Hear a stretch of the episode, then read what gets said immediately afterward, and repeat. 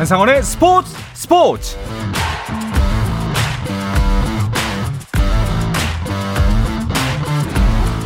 스포츠가 있는 저녁 어떠신가요? 아나운서 한상원입니다.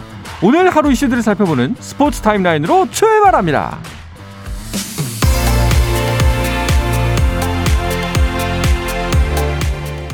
64년 만에 아시안컵 우승을 누리는 한국 축구 대표팀이 4시간 후인 내일 새벽 0시 30분에 호주와 8강전을 치릅니다. 우리보다 이틀을 더 쉰 호주가 상대인 만큼 대표팀의 체력이 가장 큰 변수로 떠올랐고 발이 느린 호주 수비진을 상대로 한 경기 초반 빠른 선제골이 승리의 핵심으로 꼽히고 있는데요. 아시안컵 소식은 잠시 후에 자세하게 전해드리도록 하겠습니다. 잉글랜드 프리미어리그 맨체스터 유나이티드가 한국 국가대표 공격수 황희찬이 아시아 축구연맹 아시안컵으로 이탈한 울버햄튼과 난타전 끝에 극적인 승리를 거뒀습니다. 맨유는 프리미어리그 22라운드 원정 경기에서 울버햄튼을 4대 3으로 힘들게 물리치고 7위에 자리했습니다. 프로축구 FC 서울에서만 20년을 뛴 고요한이 구단 첫 영구 결번 선수로 선정되는 영예와 함께 현역 은퇴를 선언했습니다. 서울은 등번호 13번을 영구 결번으로 지정하고 고요한은 유스팀인 오산고 코치로 자리를 옮겨 지도자 생활을 시작한다고 발표했습니다. 미국 프로골프 투어 AT&T 페블비치 프로암 1라운드에서 김시우가 6언더파를 기록해 9언더파를 몰아쳐 선두에 나선 토마스 데트리의 세 타 뒤진 공동 4위에 올랐습니다. 쇼트트랙 여제 최민정이 제105회 전국 동계체육대회에서 두 번째 금메달을 목에 걸었습니다. 최민정은 대회 쇼트트랙 여자 일반부 500m 결승에서 44초 202의 기록으로 박지원, 이유빈을 제치고 우승하며 어제 1500m에 이어 2관왕에 올랐습니다. 최민정은 내일 여자 3000m 계주에서 세 번째 금메달을 노립니다.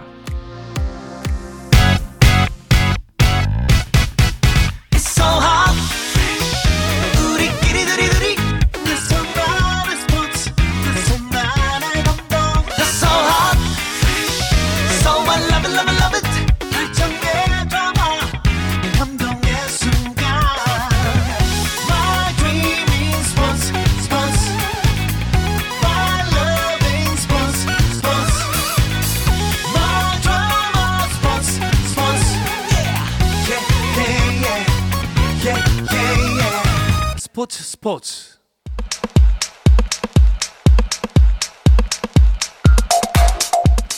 금요일 저녁 축구 이야기 축구장 가는 길 시작하겠습니다. 먼저 아시안컵이 열리고 있는 카타르부터 다녀오죠.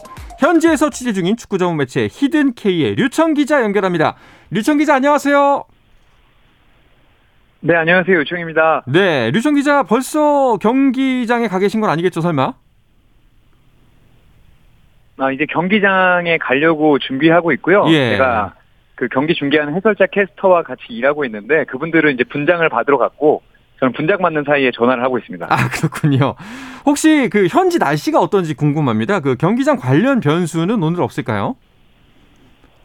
아 오늘은 지금은 오후 2시 반 정도인데요. 22도로 뭐 춥지도 않고 덥지도 않은 상황이고 어... 한국 경기가 있을 오후 6시 반 정도에는 17도에서 18도 정도 될 것으로 보이거든요. 네. 근데 좀 바람이 세게 분다고 해서 살짝 추울 수 있을 것 같습니다. 그렇네요. 좀 서늘함을 느낄 수 있을 정도의 날씨인 것 같습니다. 그런데 뭐 선수들이 뛰기 시작한다면은 그렇게 큰 문제가 되는 날씨는 아닌 것 같은데 우리의 8강전은 4시간 후 이제 0시 30분에 시작을 합니다. 그런데 대회 8강전 일정은 조금 전에 시작을 했어요.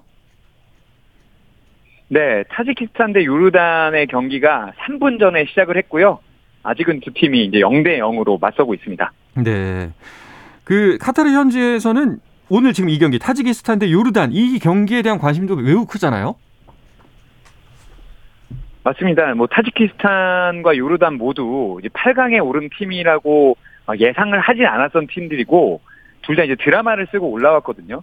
특히 타지키스탄은 인도네시아에 이어서 두 번째로 어린 팀인데 네. 이 팀이 이제 드라마를 쓰고서 계속 올라오고 있기 때문에 상당히 관심을 많이 모으고 있고 그 감독님이 그 페타르 세그르트라는 타지키스탄 감독이 헤어스타일이 아인슈타인하고 비슷해서 오. 아인슈타인 감독이라고 네네. 현지에서 유명하고 한국에서도 뭐 기사가 좀 많이 나오고 있는 것 같습니다. 그렇군요. 오늘 경기 중계 이제 중간 중간 보면서 감독님 모습을 꼭 봐야겠네요. 누가 아인슈타인 감독인지.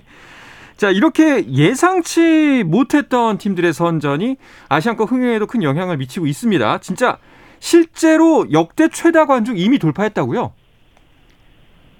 맞습니다. 그 지난 30일에 AFC가 발표를 했습니다. 카타르와 팔레스타인 경기, 그러니까 16강전에서 6만 3,753명이 들어왔거든요. 그래서 카타르 아시안컵 당시 누적 관중이 106만 명을 넘어섰습니다. 네. 이는 2004년 중국 대회 기록을 이미 넘어선 건데 아직 이제 8강도 남아 있고 4강 결승까지 남아 있기 때문에 이제부터는 계속해서 역대 관중 신기록을 세우면서 대회가 달리게 됩니다. 자, 우리가 있는 지금 이곳 한국도 사실 아시안컵에 대한 관심이 예전에 비교가 안 될 정도로 굉장히 뜨겁습니다. 그런데 카타르 현지에서는 어떨지도 궁금해요. 어, 상당히 좋고 네. 관중 뭐 동원면이나 열광도나 그리고 대회 이제 준비 요소 이런 부분들이 다 맞아 들어가면서 아시안컵이 상당히 재밌고 월드컵보다 아, 이 아시아 지역에서는 더 열기가 크다고 볼 수 있고 저도 여기서 이제 자동차로 국경을 이동할 수 있다는 게 얼마나 대단한 일이고 이게 이동하는데 얼마나 편한 일인지 다시 한번 느끼고 있습니다. 어, 그렇군요. 자, 다음은 이제 8강전 이제 이 경기 타지키스탄과 요르단의 경기가 끝나고 나면은 다음이 바로 우리나라와 호주의 경기입니다. 벌써 8강전이 됐는데 선수들의 피로감, 체력이 가장 큰 관건이고 걱정거리입니다. 맞습니다. 뭐 호주 매체에서도 지적하고 있고 한국 기자들도 얘기하는 게 한국이 어, 클린스만 감독이 그 스쿼드를 그렇게 넓게 쓰지 않기 때문에 16강까지 뛰면서 특히 손흥민, 이강인 선수는 단 1분도 쉬지 않았거든요. 그리고 300분 이상 뛴 선수들도 상당히 많습니다. 게다가 우리가 16강전에 다들 보셨겠지만 120분을 소화하고 승부차기까지 했기 때문에 휴식이 가장 큰 변수가 될 것이다. 체력적인 부분이 어, 호주보다 떨어질 수 있다. 이런 얘기가 나오고 있고요. 호주는 우리보다 16강전을 이틀 먼저 치렀고 90분 내에 사실상 손쉽게 경기를 마무리 지었기 때문에 한국보다 체력적으로 좋은 것은 사실입니다. 네. 그리고 이제 팀 컬러로 보자면은 저희가 이제 어제도 다뤘습니다만 호주 같은 경우에는 좋은 피지컬, 커다란 키, 좋은 체력 이런 힘으로 어, 힘을 장점으로 하는 그런 피지컬을 장점으로 하는 팀이라면 우리나라는 조금 더 기술적이고 개개인의 역량에 집중하는 좋은 선수들이 많이 있는 팀인데 체력이 문제라면은 여기서도 또 많은 난관이 예측이 되거든요. 맞습니다. 저도 호주 경기를 한 세 경기 정도 지켜봤는데 아 사실 예전에 우리를 꺾고 우승했던 2015년 멤버보다 확실히 많이 떨어지고 음. 한국에 비해서 전력면이나 선수들의 면면으로 보면 떨어지는 게 맞습니다. 근데 이 선수들이 골을 제대로 좀 주지 않고 조직적인 부분이 좋고요. 후반으로 가도 체력이 떨어지지 않고 어, 마치 육상 선수처럼 스프린트하는 모습을 보면서 어. 빨리 골을 넣지 못하면 체격적으로 체력적으로 우리가 후반에 몰릴 수 있겠다 이런 걱정도 들긴 했습니다. 그렇습니다. 자 그리고 또 앞서도 간략하게는 말씀드렸습니다만 우리나라는 이 8강전 대략 한 70시간이 지난 후에 바로 맞닥뜨리게 되고 호주는 이틀 먼저 8강 진출을 확정 지었기 때문에 좀 더 휴식 시간이 있었어요. 이 부분도 좀 불리한 부분이죠. 어, 당연히 불리하게 될 겁니다. 물론 뭐 전반전에는 그 차이가 쉽지 않을 건데요. 그리고 또 우리가 앞서간다면 이런 부분을 상쇄할 수 있을 정도의 정신력이 나올 수 있습니다. 다만 우리가 이제 계속해서 아시안컵에서 먼저 골을 내주거나 경기 운영을 잘 하지 못해서 아, 체력적으로 쫓긴다 그리고 심리적으로 쫓긴다고 하면 그 차이가 좀 극명하게 드러날 수도 있는 위험성이 있습니다. 네. 그 훈련을 혹시 그 호주전 대비해서 우리 대표팀의 훈련이나 연습 장면을 보신 적이 있으신가요? 어, 훈련은 봤는데 15분밖에 공개를 안 하기 때문에 음. 선수들이 전술 훈련하는 거는 볼 수는 없었습니다. 네. 그, 그 혹시 그 훈련 장면을 보시고서 예측되는 그 선발 라인업이 있을까요? 어, 이건 뭐 제 생각인데 크리스만 감독이 이제 변화를 크게 주는 감독이 아니잖아요. 그렇죠. 그래서 저는 4-4-2로 다시 회귀를 할 것이라고 보고 있고요. 어, 조규성, 손흥민 선수가 이제 톱에 서고 미드필더 이재성, 황인범, 박용우, 이강인 그리고 수비 라인에 서영훈, 김영건, 김민재, 김태환 그리고 골키퍼인 조현우 선수가 나오지 않을까 제 나름대로는 예상을 하고 있습니다. 그렇군요. 뭐 그, 역시나 큰 변화는 없습니다. 결국 이제 했, 했던 베스트 스쿼드대로 가는 것 같은데 카타르 현지에서는 우리나라와 호주의 대결 이 두 팀의 대결을 어떻게 예상하고 있나요? 어, 저는 뭐 현지에서는 오히려 한국이 조금 우세하지 않을까라는 생각이 드는데 네. 호주 매체들은 또 자신들이 이길 수 있는 이유를 네 가지나 꼽으면서 그렇죠. 한국을 이길 수 있다라고 했고 스포츠 통계 사이트 옵타에서 한국의 호주전 승리 확률을 46%밖에 안 줬어요. 아. 저는 이거는 좀 통계를 잘못 낸 게 아닌가 생각이 하고 있습니다. 알겠습니다. 그렇다면 옵타 말고 류청 기자가 생각하는 관전 포인트 그리고 이번 오늘 경기 예상은 어떤가요? 어, 호주는 전체적으로 조직력이 좋지만 수비적으로는 좀 문제가 있습니다. 어, 수비 4명이 힘이 좋지만 아주 빠른 선수들은 아니거든요. 네. 그래서 인도네시아가 16강에서 45분 동안 아니면 60분 동안 호주를 엄청나게 괴롭혔습니다. 측면으로 계속 공을 빼면서 센터백들을 끌어내고 풀백들의 뒷공간을 엄청나게 파고들면서 기회를 몇 번 만들었는데 네. 인도네시아는 여기서 이제 결정을 짓지 못하면서 나중에 아, 호주의 체격과 체력 그리고 이제 스피드에 좀 밀려 밀려서 네 골을 내줬거든요. 네. 한국은 인도네시아에 비해서 엄청나게 좋은 팀이기 때문에 우리가 이 잘하는 손흥민이나 이강인 선수 아니면 뭐 조경 선수가 뒷공간을 파고들고 결정만 이른 시간에 지울 수 있다면 저는 낙승도 가능하다고 생각하고 있습니다. 네, 알겠습니다. 류청 기자, 그럼 만약에 오늘 이제 0시 반에 8강전 치르고 우리나라가 탈락하면 바로 귀국하시나요? 바로 귀국은 안 할 것 같은데요. 지금 회사와 좀 의논을 해봐야 될 것 같습니다. 네. 그렇죠. 그리고 아마 뭐 탈락할 거라고 아직은 생각하지 않고 있어서 예. 그렇습니다. 알겠습니다. 이 아시안컵이 끝날 때까지 류청 기자가 카타르에 있다가 왔으면 좋겠습니다. 그 말은 최소한 대한민국의 결승까지 가서 멋진 승부로 우승컵을 들어올리는 모습까지 류청 기자가 생생하게 취재를 하고 돌아왔으면 좋겠습니다. 자, 아시안컵 소식 카타르 현지 류청 기자 연결해서 알아봤고요. 류청 기자 타지에서 고생 많으시고요. 좋은 취재 부탁드리겠습니다. 고맙습니다. 네 감사합니다. 네, 카타르 현지에서 류청 기자와 연결했었습니다.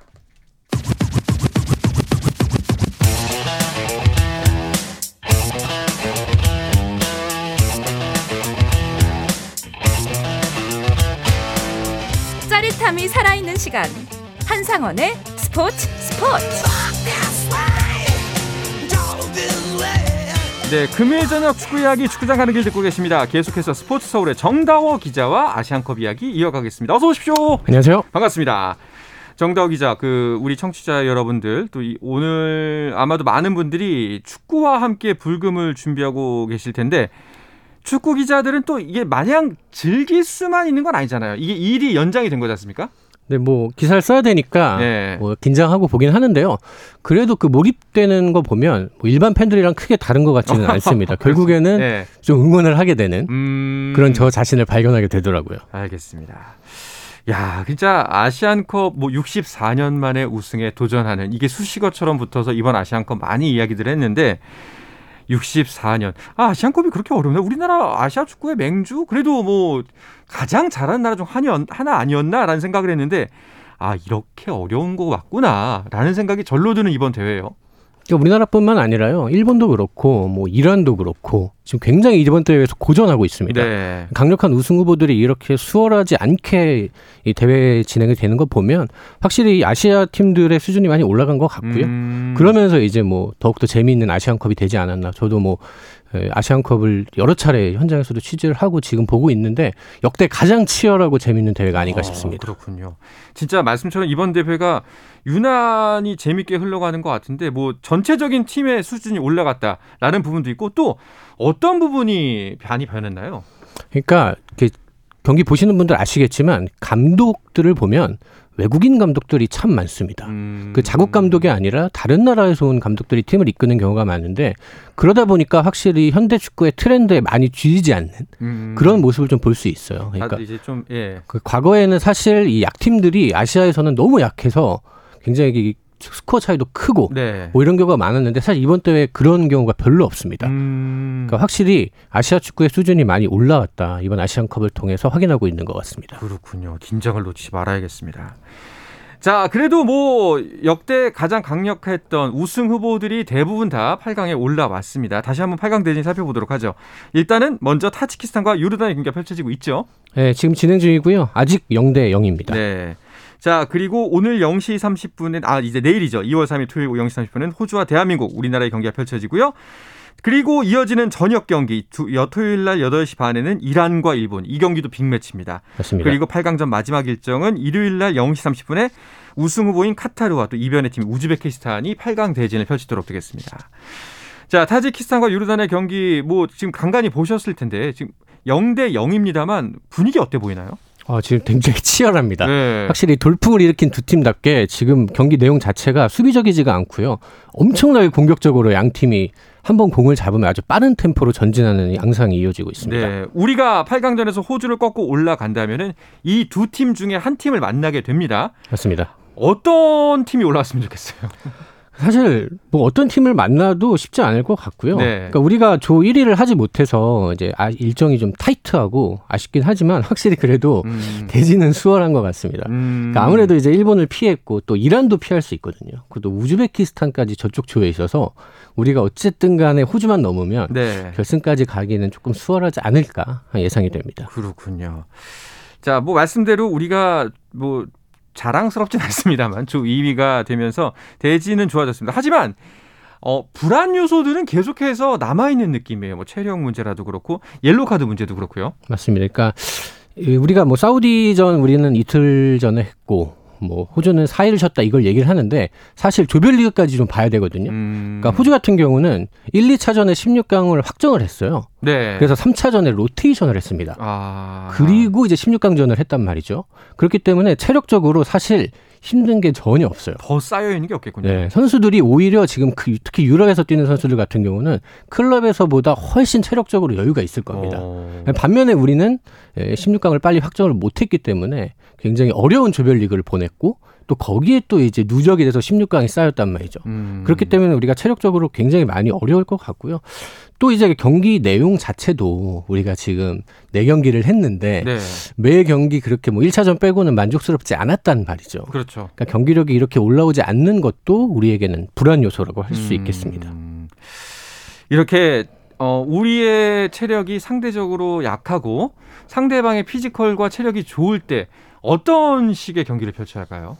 그러니까 일단은 우리가 이기기 위한 전제 조건은 우리가 선제골을 절대 먹으면 안 된다. 음, 상대가 수- 끌려가는 경기를 하면 안 네, 된다. 상대가 수비가 워낙 좋은 팀이기 때문에 네. 먼저 실점하면 수비를 더 집중할 거란 말이죠. 음. 그럼 우리가 분명히 뚫기 어려워질 거고 또 우리가 체력적으로 어렵기 때문에 후반전에 되면 조금 더 우리가 불리한 상황이 될 수 있다고 생각을 하고요. 네. 그렇기 때문에 우리가 이 전반전에 승부를 본다는 생각으로 선제골을 최대한 빨리 넣어야 경기 운영이 조금 더 수월해질 것 같습니다. 그렇군요.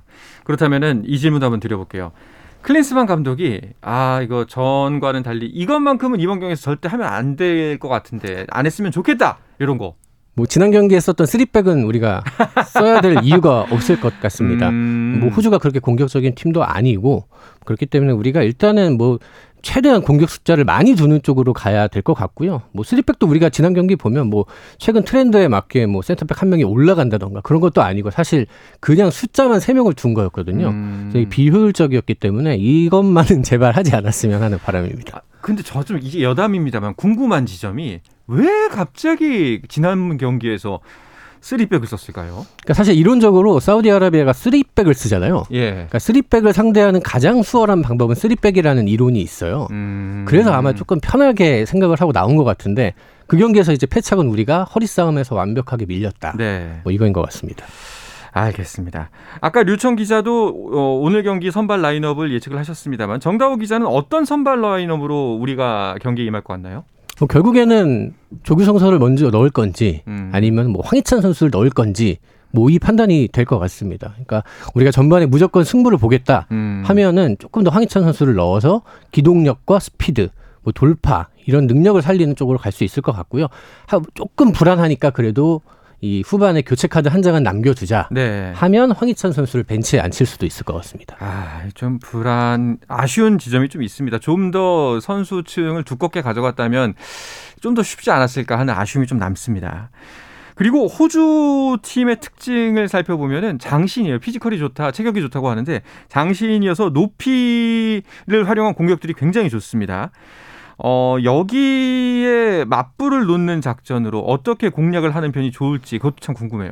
결국에는 뭐 창의적인 움직임 그리고 스피드 결국 이게 해답이 아닐까 싶습니다. 음, 그러니까 우리가 이강인 선수가 있고요, 또 손흥민 선수가 있고 또 이제 조규성 선수도 괜찮고 황희찬 네. 선수도 있잖아요. 이 선수들을 활용을 해야 되는데, 그러니까 좀 약속된 패턴 플레이. 네. 그러니까 수비 뒷공간을 무너뜨리는 뭐 2대1 패스라든지 음. 삼 3자 패스라든지 이런 다양한 패턴 플레이를 통해서 좀 무너뜨려야 될 것 같고요. 우리가 어쨌든 기량 면에서는 분명히 우리가 앞섭니다. 네. 개인 능력을 앞서기 때문에 그걸 좀 극대화시키는 좀 작전이 필요할 것 같습니다. 아, 그렇게 왜 적확한 표현인지 모르겠지만 축구 좋아하시는 분은 축구 게임도 많이 하시잖아요. 그렇죠. 뭐 정말 좋은 팀 골랐는데 내 손이 안 따라주는 이런 느낌이 아닌가 지금 우리 대표팀이 답답한 면이 없잖아 있습니다. 자 호주 대표팀 어떤 선수들을 경계해야 할까요? 사실 뭐 미드필더의 창의성이라든지 뭐 공격진의 파괴력, 골 결정력 면에서는 호주가 떨어집니다. 네. 그 공격진의 조합도 굉장히 다양하게 바뀌어요. 음, 하지만 이 센터 라인 해리 수타 선수, 카이 롤스 그리고 이제 중앙 미드필더인 잭슨 어바인 선수가 이제 이 뒤쪽의 삼각편대라고 볼 수가 있는데 이 센터백 두 명의 키가 198에 185 그리고 189입니다. 아, 그래서 이 선수들이 세트 피스 가담할 때 정말 위협적이에요. 음, 그러니까 우리나라 선수들이 피지컬이 좋긴 하지만 우리나라가 이번 대회에서 세트 피스 수비가 약합니다. 네네. 그래서 코너킥이나 프리킥은 최대한 주지 않는 쪽으로 가야 될 것 같고요. 정말 우리가 이 위기가 온다면 정말 집중력을 잘 유지해서 이 선수들을 막아야 됩니다. 네. 아니 그 이런 장신 수비수들 때문인지 호주 축구를 늪 축구라고 하더라고요. 그런데 피지컬이 좋으면 몸싸움에 능할 수 있지만 또 스피드가 그렇게 빠르진 않- 못하잖아요. 그러니까 말씀드린 대로 이 팀이 공격적인 면, 그다음에 뭐 공격의 뭐 다채 자, 다채로움 뭐 이런 것들에서 떨어집니다. 그러니까 결국 이 팀의 장점이 수비인데 그러니까 이 팀을 이끌고 있는 그레이엄 아놀드 감독이 2018년부터 팀을 이끌고 있습니다. 네. 그러니까 무려 6년째인 거예요. 음. 이 팀을 그대로 이제 월드컵도 참가를 했고 그렇기 때문에 이 조직력 면에서는 사실은 뭐 사실 다른 팀들이 따라가기 어렵다고 봐야 될 것 같습니다. 음. 그러니까 월드컵을 또 경험을 했잖아요. 심지어 같은 장소에서 네. 그리고 심지어 감독도 같습니다. 그렇기 때문에 아주 큰 경험, 이런 자산이 있는 팀이라고 볼 수 있겠죠. 알겠습니다. 자 이번 호주전 같은 경우에 그 즈베즈다의 technical director도 관전을 할 거라는 소식이 있던데 서령호 선수에게 관심이 있다고요? 뭐 지금 황인범 선수가 뛰고 있는 팀인데 네. 뭐 관심도 사실이고요. 영입 제한이 있는 것도 사실인 어. 것으로 이제 확인을 했는데 뭐 이게 확실히 이적을 한다 안 한다는 지금 말하기 어려울 것 같은 게요. 네. 지금 서영훈 선수가 내년까지 울산과 계약이 돼 있습니다. 내년까지요. 네. 그렇기 때문에 지금이 또 2월이에요. 음. 그러니까 지금 이제 대체자를 영입하기가 정말 어려운 시기가 그렇죠. 됐습니다. 그러니까 당장 15일이면 울산이 이제 반포레 고후와 챔피- 챔피언스리그 16강전을 시작을 하거든요. 2주밖에 남지 않았습니다. 그러니까 또 설영우 선수가 이제 팀의 프랜차이즈 스타고 또 지난해 아시안 게임을 통해서 병역 혜택까지 받게 됐고 음. 심지어 이 사이드백 자리가 정말 희소성이 대단합니다. 음. 정 자원이 없어요. 네. 그렇기 때문에 정말 큰 돈이 아니고서는 사실 보내주기가 어렵거든요, 울산은. 네. 그러니까 지금 뭐 얘기가 나오는 이적료가 뭐 100만 에서 150만 정도가 나오, 달러 정도가 나오는데 이 정도로는 저는 어려울 거라고 보고요. 150만 정도 한 20억. 네, 그 네, 정도로는 네. 저는 어려울 거라고 보고요. 음. 그러니까 결국에는 이 선수의 의지가 있다고 하더라도 이 구단의 허락이 있어야 되잖아요. 그렇네요. 그렇기 네. 때문에 아마 조금 아직까지는 간다 안 간다 뭐 이렇게 단언하기는 어려운 상황인 것 같습니다. 뭐 오늘 경기에서 맹활약을 펼친다면 150만이라도 더 예, 어, 서로 이야기가 되는 금액으로 발전할 수도 있지 않을까. 뭐 선수가 예, 유럽 진출 의지가 있기 때문에 음. 뭐 동기부여는 확실히 될 것 같습니다. 알겠습니다. 자 그리고 8강 대진표 반대편을 보면요. 거기 여기 가장 또 빅매치 중에 하나 이란과 일본의 대결입니다. 아, 우리가 정말 피하고 싶어하는 네, 두 팀이죠. 맞대결입니다. 일본은 뭐 바레인의 3대1 승리를 했고요. 16강에서. 이란은 시리아와 승부차기까지 가는 접전 끝에 음. 승리를 했는데 사실 두 팀이 이제 피파 랭킹 면에서는 아시아에서 1, 2위입니다. 음. 일본이 17이고 이란이 21이거든요. 그렇기 때문에 뭐 사실 결승 매치업으로 아주 어울리는 경기다. 네. 이게 8강에서 성사가 된다라고 하니 아마도 8강에서는 가장 흥미로운 대진이 아닐까 싶습니다. 알겠습니다. 아니 그런데 그 일본 대표팀이요. 공격수 이토 주냐 선수가 그 성범죄에 연루된 혐의를 받고서 하차 해제 소집 해제 대표팀에서 하차한다는 소식이 있었는데 또 이게 하루 만에 번복됐어요. 네, 뭐 지난 31일 일본에서 보도가 나왔는데요. 이토주냐 선수에게 성범죄 피해를 당했다고 주장하는 피해자가 형사 고소를 하면서 음. 일본 축구협회가 이 소식을 듣고 이제 바로 이제 소집 해제를 결정을 했는데요. 이제 감독, 뭐 스태프, 선수단의 의견이 좀 이제 반대의 의견이 강해서 어. 일단은 이제 번복을 했습니다. 잔류를 했는데 일본 축구협회는 일단 상황을 조금 더 지켜본 후에 뭐 최종 결정을 내린다고 합니다. 알겠습니다. 자, 이란 대 일본의 대결, 뭐 아시아의 강호 중에 강호입니다. 어떤 부분을 보면은 이 경기 좀 더 재밌게 볼 수가 있을까요? 어, 이란은 사실 악재가 있습니다. 네. 이제 메어디 타레미 선수 이 선수가 이란에서는 가장 중요한 선수인데 음. 이 선수가 16강전에서 경고 누적을 받고 퇴장을 당했습니다. 네. 이란 축구협회가 이 경기에서 받은 첫 번째 경고를 좀 기각해달라고 항소 요청을 했다고 하더라고요. 이게 받아들인다면 뭐 굉장히 이란에게는 네. 호재가 되겠지만 받아들이지 않는다면 결국에는 공백이 발생을 할 거고요. 음. 이 공백을 어떻게 채울지가 이란의 관건이 될 것 같습니다. 한편으로 또 일본은 지금 이제 브라이턴에서 뛰는 에이스죠. 이 미토마 선수가 복귀를 했습니다. 네네. 16강전에 이제 교체로 출전을 해서 가벼운 몸놀림으로 음. 좋은 경기를 했기 때문에 이제 본격적으로 활약을 할 것 같거든요. 그래서 좋은 모습이 또 기대가 됩니다. 알겠습니다. 자, 그리고 8강 대진의 마지막 경기는 카타르 대 우즈베키스탄의 경기인데요. 뭐 카타르 홈 구장인 만큼 뭐 일방적인 응원 속에서 경기를 펼치겠죠. 네, 확실히 카타르도 뭐 만만치 않은 기량을 지금 보여주고 있고요. 또 홈 어드밴티지 속에서 좋은 경기를 하고 있는데 우즈베키스탄도 사실은 만만치가 않습니다. 음. 뭐 피지컬적인 면, 조직력, 또 개인 능력 면에서 뒤지지 않기 때문에 이 경기야말로 정말 치열한 승부가 되지 않을까 어, 싶습니다. 진짜 근데 설명을 들어보니까 하나하나 쉬운 경기가 없네요. 맞습니다. 사실 이 팀들은 우리가 지금 만나서 네. 이긴다고 장담할 수 없는 팀들이에요. 음, 알겠습니다. 자, 뭐 아시안컵 열기 때문에 K리그 소식이 좀 뜸하긴 한데요. 지금 팀들마다 전지훈련 떠나고 있는 상태인 것 같은데 오늘 좀 재밌는 뉴스가 떴습니다. 이거 아직 뭐 근데 거의 복수의 매체에서 전하는 거 보면은 확실한 사실인 것 같은데 맨체스터 유나이티드에서 활약했던 공격형 미드필더 제시 링가드가 K리그로 올 수도 있다는 소식이 떴어요. 제가 이거 사실 몇 주 전에 이제 몇 주 전에 좀 이야기를 들었어요. 아, 진짜요? 네, 근데 그때 이야기로는 그 이 선수가 이제 이적료가 발생을 안 합니다. 어... 지금 무적이에요. 소속이 네. 없어요. 그래서 요구한 연봉이 한 200만 유로 정도가 되는데 네. 근데 이제 세금을 제외한 금액이라는 거예요. 음... 그러니까 세금을 포함시키면은 뭐 1년 뭐 한- 거의 한 3, 40억 정도 나오는. 네네네. 그래서 2년 계약을 하면은 한 60억에서 80억 네. 정도가 나가는 거예요. 네. 그래서 이게 어려울까라고 생각을 했는데 어느 정도 협상이 된 것 같습니다. 알겠습니다. 이거 좀 어떻게 할지 계속해서 팔로우업 취재를 하도록 하겠습니다. 자, 이야기를 끝으로 금요일 저녁에 축구 이야기 축구장 가는 길 마치겠습니다. 스포츠 서울의 정다워 기자 함께했습니다. 고맙습니다. 감사합니다. 네, 이 소식을 끝으로 저도 물러가겠습니다. 월요일 저녁 8시 30분에 뵙겠습니다. 한상원의 스포츠 스포츠.